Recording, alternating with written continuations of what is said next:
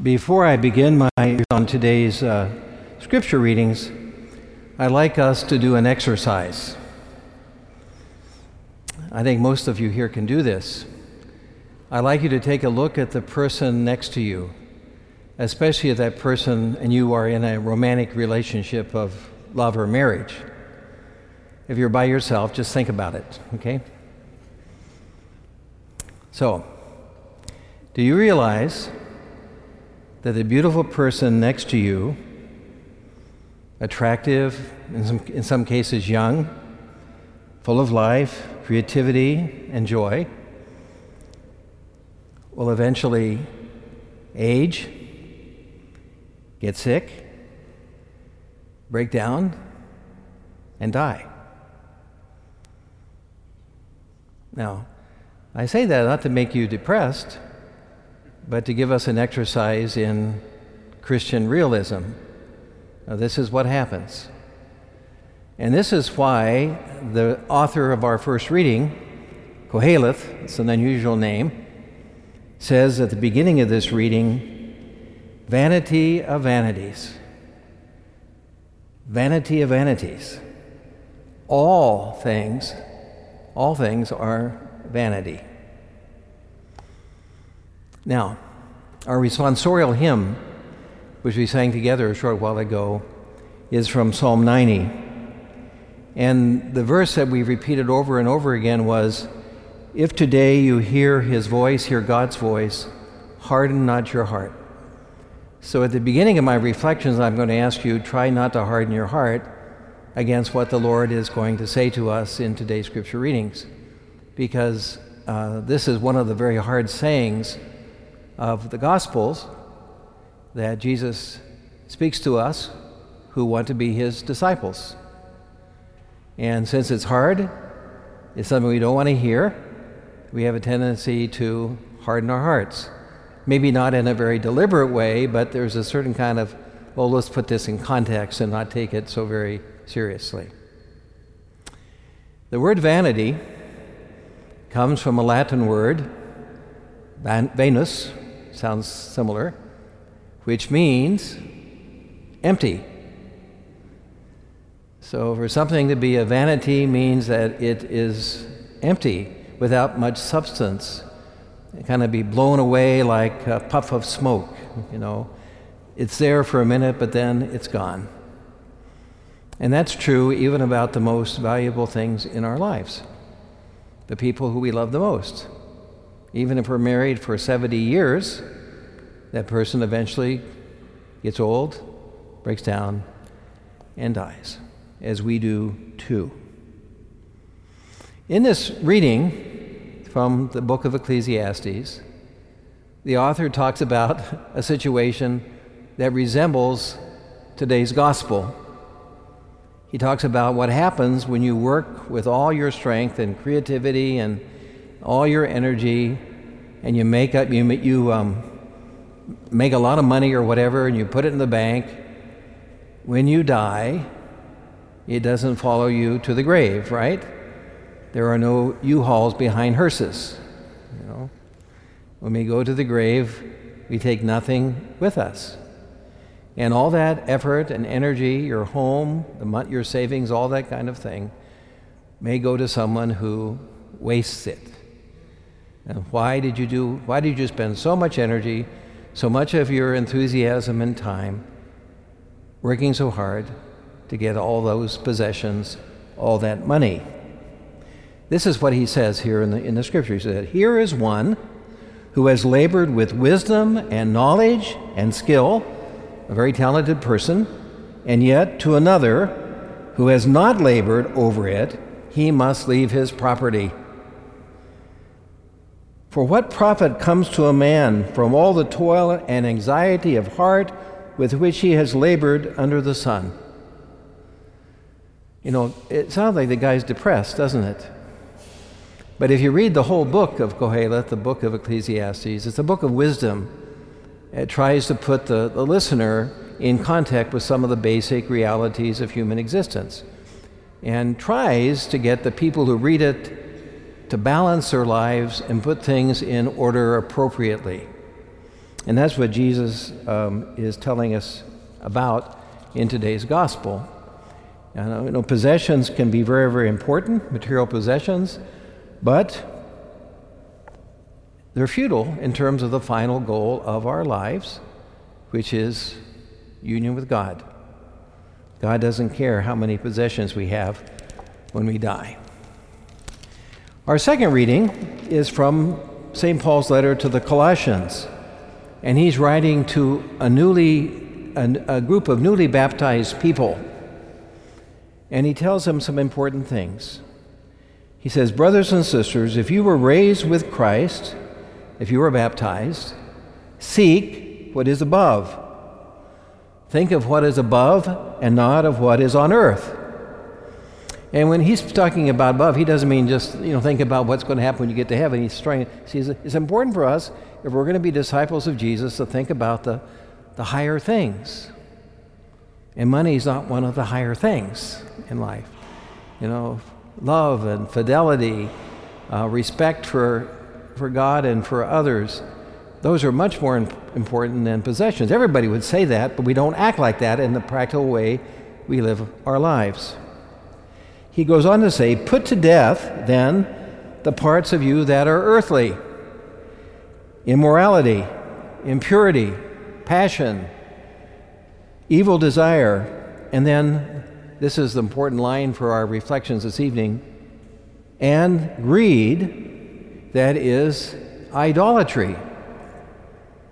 He's saying greed, which is an inordinate desire for more than we have or deserve. You know, greed is wanting in an ordinate way, in an inordinate way, inappropriate way, more than we actually need or we deserve. And St. Paul is telling the young Christians that this kind of greed can be an idol. It means we, it's more important to us than God. You know, God or money, God or mammon is another thing that Jesus talks about in another place in the Gospels. So he says, put on a new self in the image of your Creator. In other words, try to live with the, with the mind and heart of God in relationships to the things of our lives. So the question we have to ask ourselves are possessions and money an idol for me? Do I worship at that false altar of a false God by desiring possessions and money inappropriately? Which brings us to today's gospel. Now, someone comes up to Jesus when Jesus is trying to teach his disciples what it means to be his followers and asks him, ask him a question. He says, Teacher, tell my brother to share the inheritance with me. You know, it's an important question, I guess, when our relatives die. We all want to share in the will, right? And that's what's happening here. He, he wants Jesus to intervene to make sure he gets his fair share.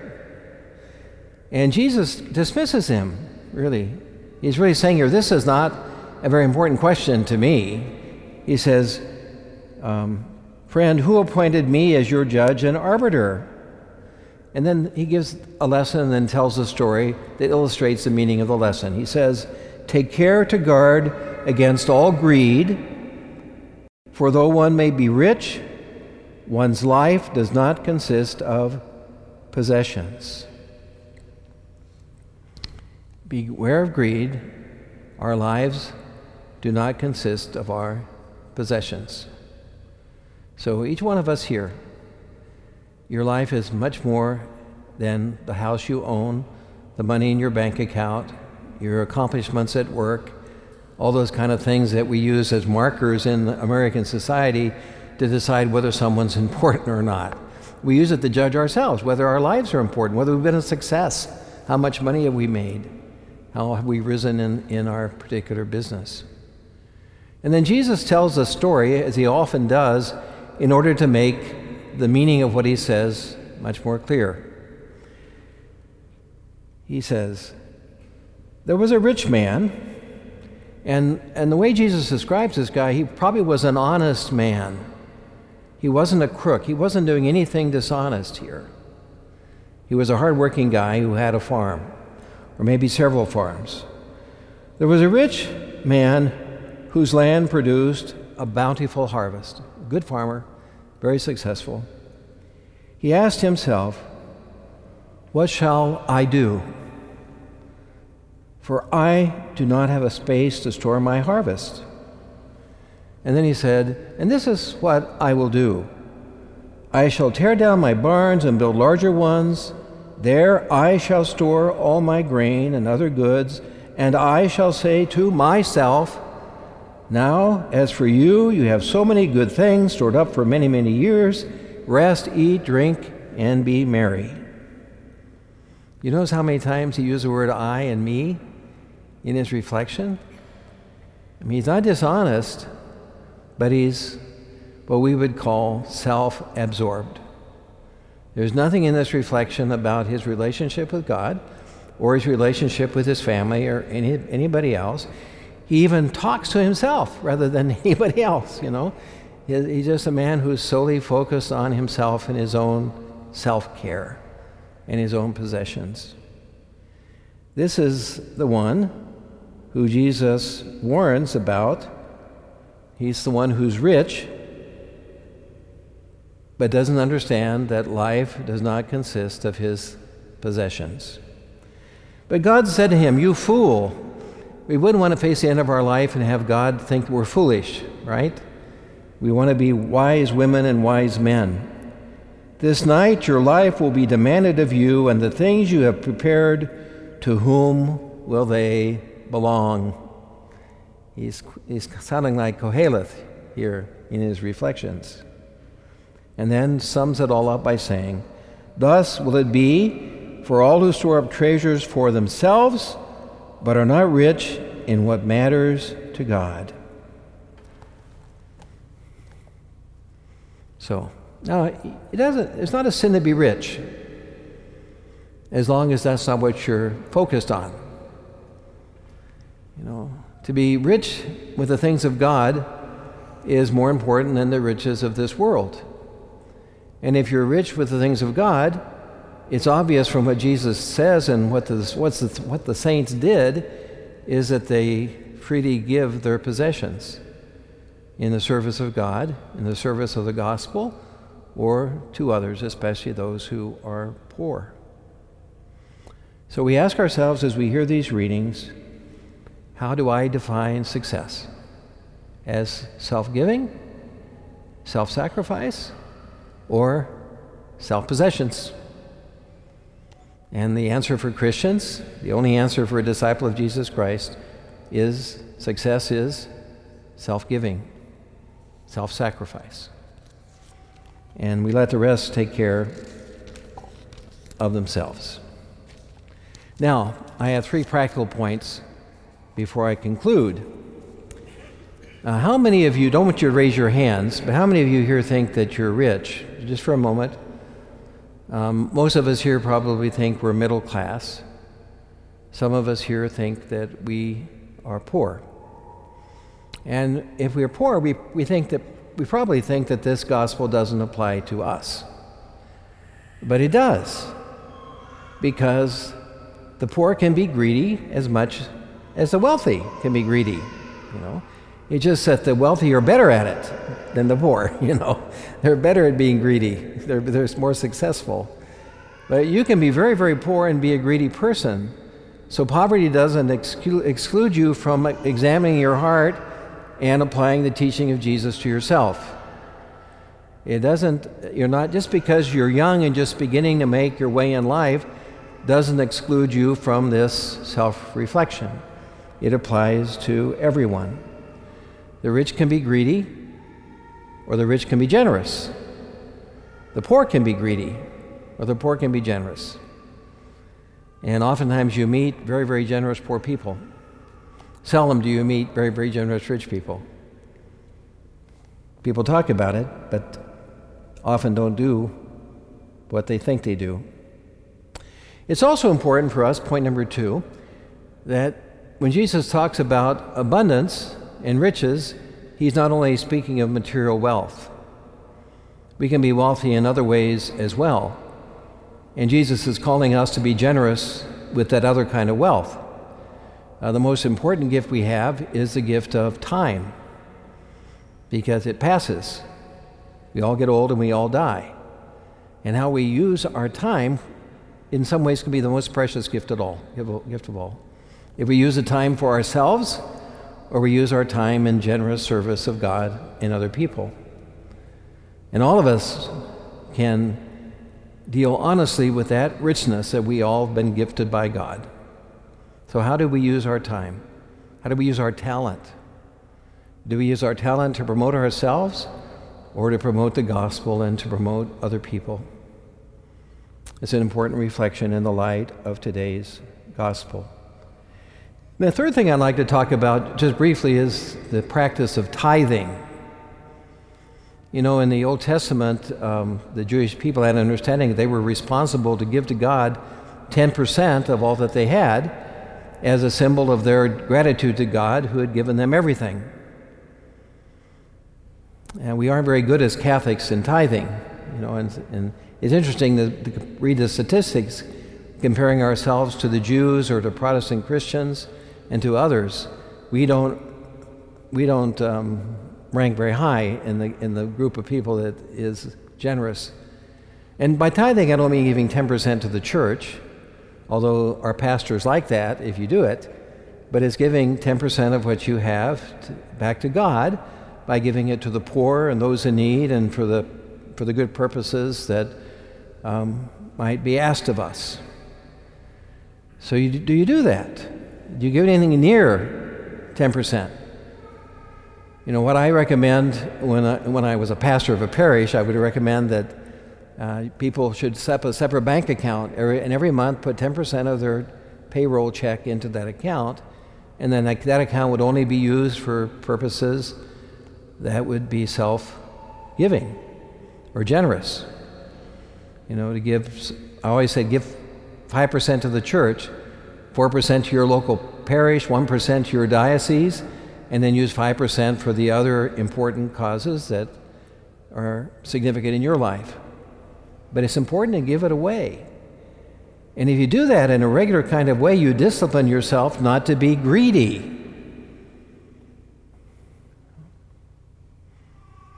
You know, for example, if you're very, very wealthy and you give $1,000 a week in church, that's not very much, although it's a lot more than any, any of us here probably could give, you know.